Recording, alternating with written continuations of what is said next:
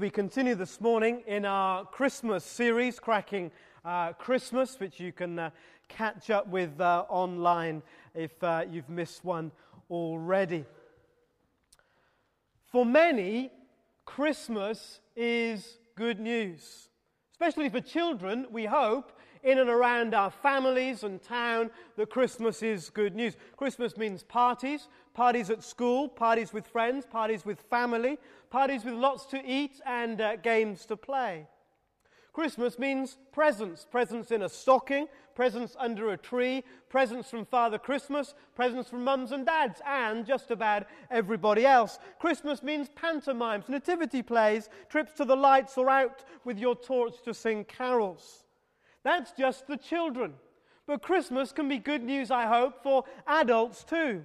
For we also enjoy parties and presents and pantomimes. And if we don't, our wives tell us we must. So we do enjoy parties and presents and pantomimes. We love special foods and lighting candles, listening to carols, watching the films, being together, simply staying in at night with not much to do. But Christmas is not good news for everybody. For many, Christmas is a time of sadness and pain. Christmas is not good news for workers when redundancy is looming. It's not good news for families when coming together exacerbates the same old tensions. When people who have spent the year keeping themselves apart are forced by convention to come together. It's not good news when marriages have broken down and people are torn and mums and dads are not with their children this year. It's not good news for those who have lost loved ones this last 12 months, or any year come to that, as the embers of loss flare for us again. It's not good news for those who are forced to spend more than they can afford. And this year in particular, it's not good news if you've discovered that your daughter has been found murdered. You've discovered that she was on drugs and worked the streets, news you know not, you knew not of. It's not good news if you work for the police this year and all leave has been cancelled. It's not good news when fear and suspicion hits our town and our community. Christmas can be bad news. Christmas can intensify, can highlight, can underline the pain, the trauma, the tragedy, the loneliness of life that we've all experienced from time to time. A time for happiness that can make us more unhappy. A time when life's wounds are opened again and someone rubs a little salt just across their jagged surface. Today, in our not exactly the most popular Christmas reading ever reading, we are reminded that the Christmas story is not just about slightly dumb but lovable shepherds or handsome, well spoken men from afar. But the Christmas finds its setting in a very troubled world. A world of sorrow and pain, a world that's ugly, abusive, and tragic, a world where power is abused and children are murdered, a world just the same as ours. The ruler of the area where Herod was born was a man named Herod. He was an unscrupulous tyrant, securing his own position by a reign of fear. A quick resume of his life records the murdering and the bludgeoning of butchering of thousands of people. Not to mention 45 of his economic leaders that he fell out with. His own wife and his two sons were murdered by his own hands. Emperor Augustus uh, cynically wrote of Herod, it was better to be his pig rather than his son. And to ensure that there was mourning when he died, he ordered his soldiers to kill all the notable political prisoners. So, as the historian Josephus uh, records him saying, All Judea, every household shall weep for me, whether they wish to or not. He was no cuddly bunny. And now, in our reading, the depth of his paranoia and the height of his insecurity becomes so visibly horrible. When outwitted by the wise men who had been warned in a dream not to go back to him, he orders the massacre of all the boys under two years of age in the vicinity around Bethlehem in order to ensure that any potential rival is killed very early on. Worthy of note is that if it was not for Joseph's sensitivity to God, in listening again to what God was saying through a dream, Jesus would have been killed in that massacre. We're left then with this scene of utter devastation in Bethlehem. No street, no neighborhood, no family was untouched. There was a tragedy on every corner, and only one sound filled the air. Verse 18, if you still have your Bibles open, the, the sound of weeping. The sound, Matthew writes, using a quote from the Old Testament prophet Jeremiah, the sound, the same sound that had been heard in this place before, a sound so reminiscent of the way they had wept and wailed in Jeremiah's day when the people were dragged off into exile. Hence the quote that he uses. Here again, Matthew is saying for this small town, the agonizing sound of inconsolable grief is heard. Jeremiah, in his quote that Matthew then quotes, talks of Rachel. Rachel had been dead long ago, way before Jeremiah's time. The idea is that the grief was so overwhelming that both the living and the dead were in great mourning because of what had happened. Rachel's tomb is still just outside Bethlehem. You can go and visit it today. So, as Matthew tells the story and comments on it by using this Old Testament verse, he's saying, Here we are again. Another tragedy, another outpouring of pain. When will it all end? When will it be over? And it's into this world of sorrow and pain that Jesus has come. He has come to our world of sorrow and pain. Jesus, not born in, in a Garden of Eden, not for him a life of sunshine free from tears. He was a babe of Bethlehem. Born in Bethlehem, a town associated with weeping and mourning. Bethlehem, you and I have probably come to believe in, is warm and cozy, where even the stable is clean and fresh. A place somehow tucked away from the harsh realities of life a town more associated with romance and dreams and sentiment. Maybe the kind of place you go to on your anniversary, where you drink coffee in the streets and then you meander around little boutiques alight in the evening stillness. Philip Brooks doesn't help our image. Your little town of Bethlehem, how still we see you lie. Above your deep and dreamless sleep, the silent stars go by. I was in Bethlehem 10 years ago. There were soldiers and barricades and checkpoints and twitchiness and fear and, suspi- and, suspicion. In these last 10 years, it's been a lot worse. Bethlehem was and still is an icon of a world that's troubled, disturbed, a world of pain and aching hearts, restless for the peace it cannot find. It's never been the place of peaceful dreams. And now again, Matthew tells us there's weeping in Ramah, just like there had been long ago. Yet it was to Bethlehem that Jesus came, to our real world, where life is hard and people are hurting. He entered our world, our experience of trauma. He entered what it is to be human. Since we are human, since we have flesh and blood, He too shared our humanity. The Word became flesh, one of us, and lived right in the middle of the pain and the hurt and the loneliness and the tragedy, the weeping and the mourning. So He knows. He knows what it's like to have a troubled heart. He knows what it is to be misunderstood by friends and family. He knows what it is to experience pain physical pain, emotional pain, mental pain, even spiritual pain. He knows, and in his knowing, he understands. For we do not have a high priest, a Jesus, a God, who is unable to sympathize, to understand our weaknesses. We have one who was tempted, who faced everything like we do, yet without sin. There are many of us here in these four walls that carry great pains and sorrows. We may not be weeping and wailing out in the streets, but within there is the silent cry of our hearts for many things. And I hope for many of us here, you have people around you that you can share those inner cries with. People that you can talk to who will support you and help you and love you and encourage you. But for all the love and the support you have received, you can still crave someone who really, truly understands. Someone who knows what it's like to be where you are right now. Someone who sees life from your view. It's a liberating thing to find somebody who really knows and understands. I have four kids. I know I look far too young and fresh faced to have four kids. You should see my wife, who is more beautiful and radiant than ever, I will quickly add. So, having four kids, I've picked up a thing or two along the way.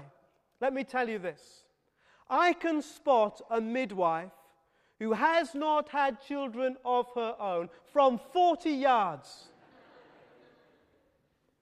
She says she knows. She says she understands. But she doesn't.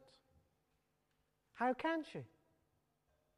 Today, as you wish there was someone who knows, as you crave somebody who really understands, I want to tell you the God of heaven and earth knows, and he fully understands you. That's why he came. Jesus has been where you are. He has seen life from your point of view. That's why the verse goes on in Hebrews 4, verse 16. Let us then approach this God. Let us approach this throne of grace with confidence because we know that He knows. We know that He understands. And in approaching with confidence, we will re- receive mercy and find grace to help us in our time of need. That's why you can walk right up to Him and receive everything He wants to give because you know that He knows. You know that He understands. He's not going to push you away. He's not going to offer you some shallow, superficial response. He's not going to be patronizing, pat you on the back and say, There, there. Go straight to God. He's been right where you are. He knows exactly what you're about. Discover the Lord of all, knowing the depths of your heart, because He's seen life from your point of view. Jesus has come to our sorrow and pain, but more, Jesus has come for our sorrow and pain. He's come not just to understand it, to empathize with us in it, He's come for it, to deal with it, to change it, to transform it. What's fascinating, I think, and I hope you'll agree in a minute or two, is again this quote that Matthew chooses to use from Jeremiah chapter 31. You will all know Jeremiah 31 by heart, but just in case you're struggling to bring it to the forefront of your mind, let me tell you that Jeremiah 31 is a fantastically upbeat chapter in the Old Testament. It's full of hope, full of confidence for the future. In fact, of its 40 verses, there is only one gloomy verse out of 40, and it's the one Matthew chooses to quote here. Because Jeremiah 31 is about a plan.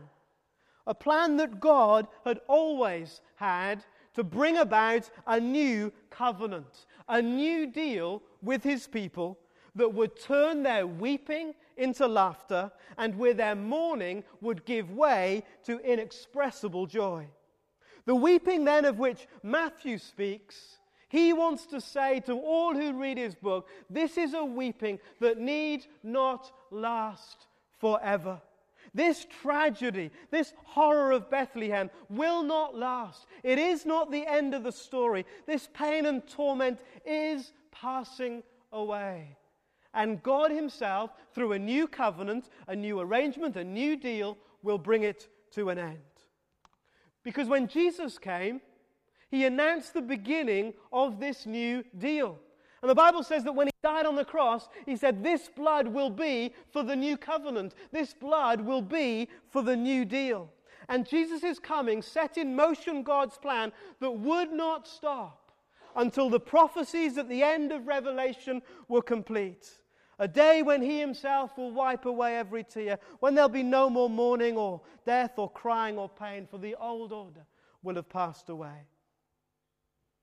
The fact is, the cries of Rachel are passing.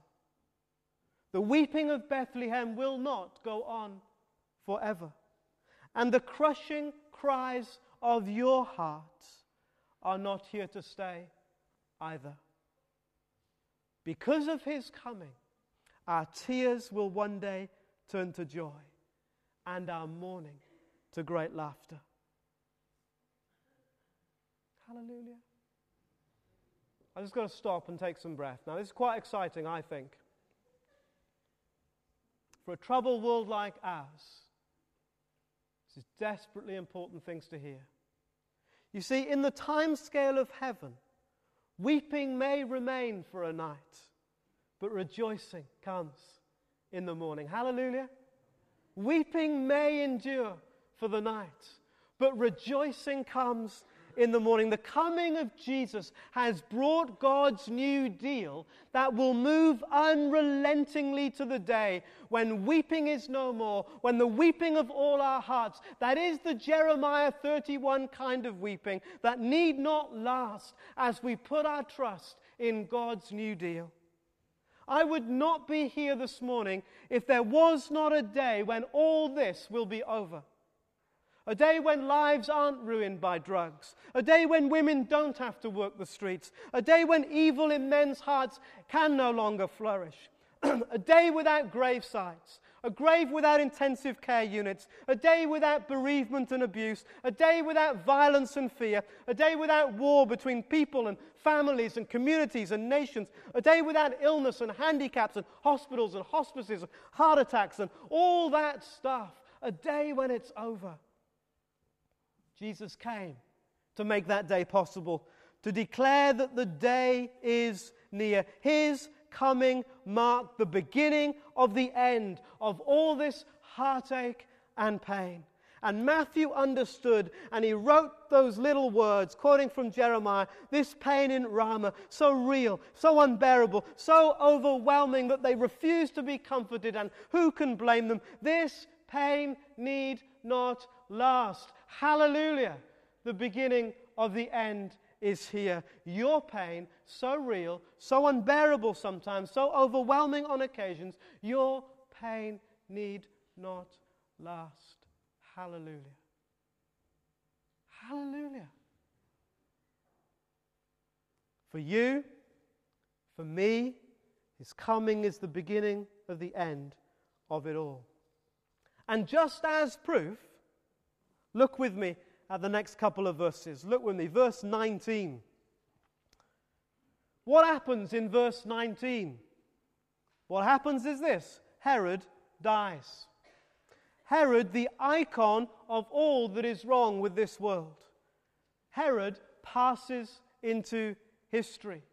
He returns to dust. Look at the next verse, verse 20. What happens? The Bible tells us that Jesus lives. Herod dies, but Jesus lives. Herod, whose life is the epitome of this dark world, does not live and cannot outshine the light that was coming into the world. Herod dies, Jesus lives. Think of any darkness you want to think of in our world today, and remember this Herod dies, Jesus lives.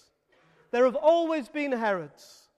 There were successive Herods in the early days of the church that tried to snuff out this light that had come into the world. Herod's grandson tried his best. He killed James, the brother of John. He imprisoned Peter, planning to execute him. He became drunk with illusions of his own divinity. But in the end, he was eaten up with worms and died. Nero another Herod, wrapped Christians up in hides to be fed to the dogs. Others he nailed to crosses, still others he tarred and torched to illuminate his gardens. But this Herod died, and Jesus lived. As early as 403 AD, even in Rome itself, paganism is left in solitude. By then, every pagan temple in Rome is covered with cobwebs. They who once were the gods of the nations were abandoned under their leaking, lonely roofs, left with the horned owls and other birds of the night. So the story of history goes on. So many powers, so many thrones, so many Herods over the years. And in their time, as they strut their stuff on our global stage, they can seem so menacing, so threateningly powerful, so in control. Think of the Herods of our day the tyrants of our world, so invincible, so unreachable. And remember this all Herods die, Jesus lives. And as each Herod dies, it's a reminder to us all that the day is coming when Herod will be no more. The coming of Jesus was indeed the beginning of the end. The days of this dark world are numbered. The darkness will not win. The light shines in the darkness, and the darkness cannot overcome it. Come with me to Church Village, a small community in one of South Wales's valleys. There in the middle of the village is a small Baptist chapel. The year is 1911. And watch as a young widow, heaving with grief, walks into that simple chapel frame behind the coffin of the husband she loved. He had just been promoted to station master in that village, and suddenly, inextricably, he died, just aged 32. They had shared such hopes. They had had so many dreams. They had five adorable children, all under eight. But now, for this young woman, the future would be harder than she had ever imagined. No social security, no income support, a widow with no job, no occupation, and five little mouths to feed. And now she makes the long, lonely walk down the chapel aisle. Is she angry with God? Who could blame her if she was? Has her faith crumpled? Has the little light of God's love lit from earliest days in the Sunday school back room, has that light been snuffed out? After some brief scripture, the parson announces the opening hymn. A hymn that she has chosen, no more, much, much more, a hymn that she has chosen carefully, thoughtfully, precisely for this moment. The congregation rise and begin to sing. My Jesus, I love thee. I know thou art mine. For thee all the follies of sin I resign. My gracious Redeemer, my Saviour art thou. And then the killer line for me. My computer's fine. Just listen to this. Then the killer line. There she is. First him, husband in the box before them, five children. Then the killer line. If ever I loved thee, my Jesus, tis now. Now. How can she possibly sing words like that? It seemed just yesterday that she'd stood in that same place, all dressed in white. Now all is black. What was there possibly about her life and her circumstance to love him for now? And the third verse for me is the most penetrating. I'll love thee in life, I will love thee in death, and praise thee as long as thou lendest me breath. If ever I love thee, my Jesus, tis now. How could she sing? How could she pray? How could she trust? How could she believe unless she really knew him? Jesus, the one who has come to us in our sorrow and pain, the one who holds us where we are hurt, who strengthens our weakness, who, in the words of another great hymn, soothes our sorrows, heals our wounds, and drives away our fear. How could she sing unless she knew the one who truly knows? Who really understands. And more still, given the final verse, she must have understood that in the coming of Jesus was the assurance that one day days like these would be over, gone forever, no more mourning, crying, or pain. And so, reaching to God with both hands, she joins the congregation to sing that final verse in mansions of glory and endless delight. I'll ever adore thee in heaven so bright. I'll sing with the glittering crown on my brow if ever I loved thee, my Jesus. Tis now. Just before Easter this year, I buried my great aunt, who was the youngest of those five children. And like each of them, she too had loved Jesus for each one of her 95 years. Maybe Christmas is bad news for you this year. Yet the truth remains. It is precisely for those for whom it's bad news that it really is the greatest news ever told. As Paul puts it, the night is nearly over, the day is almost here. Hallelujah.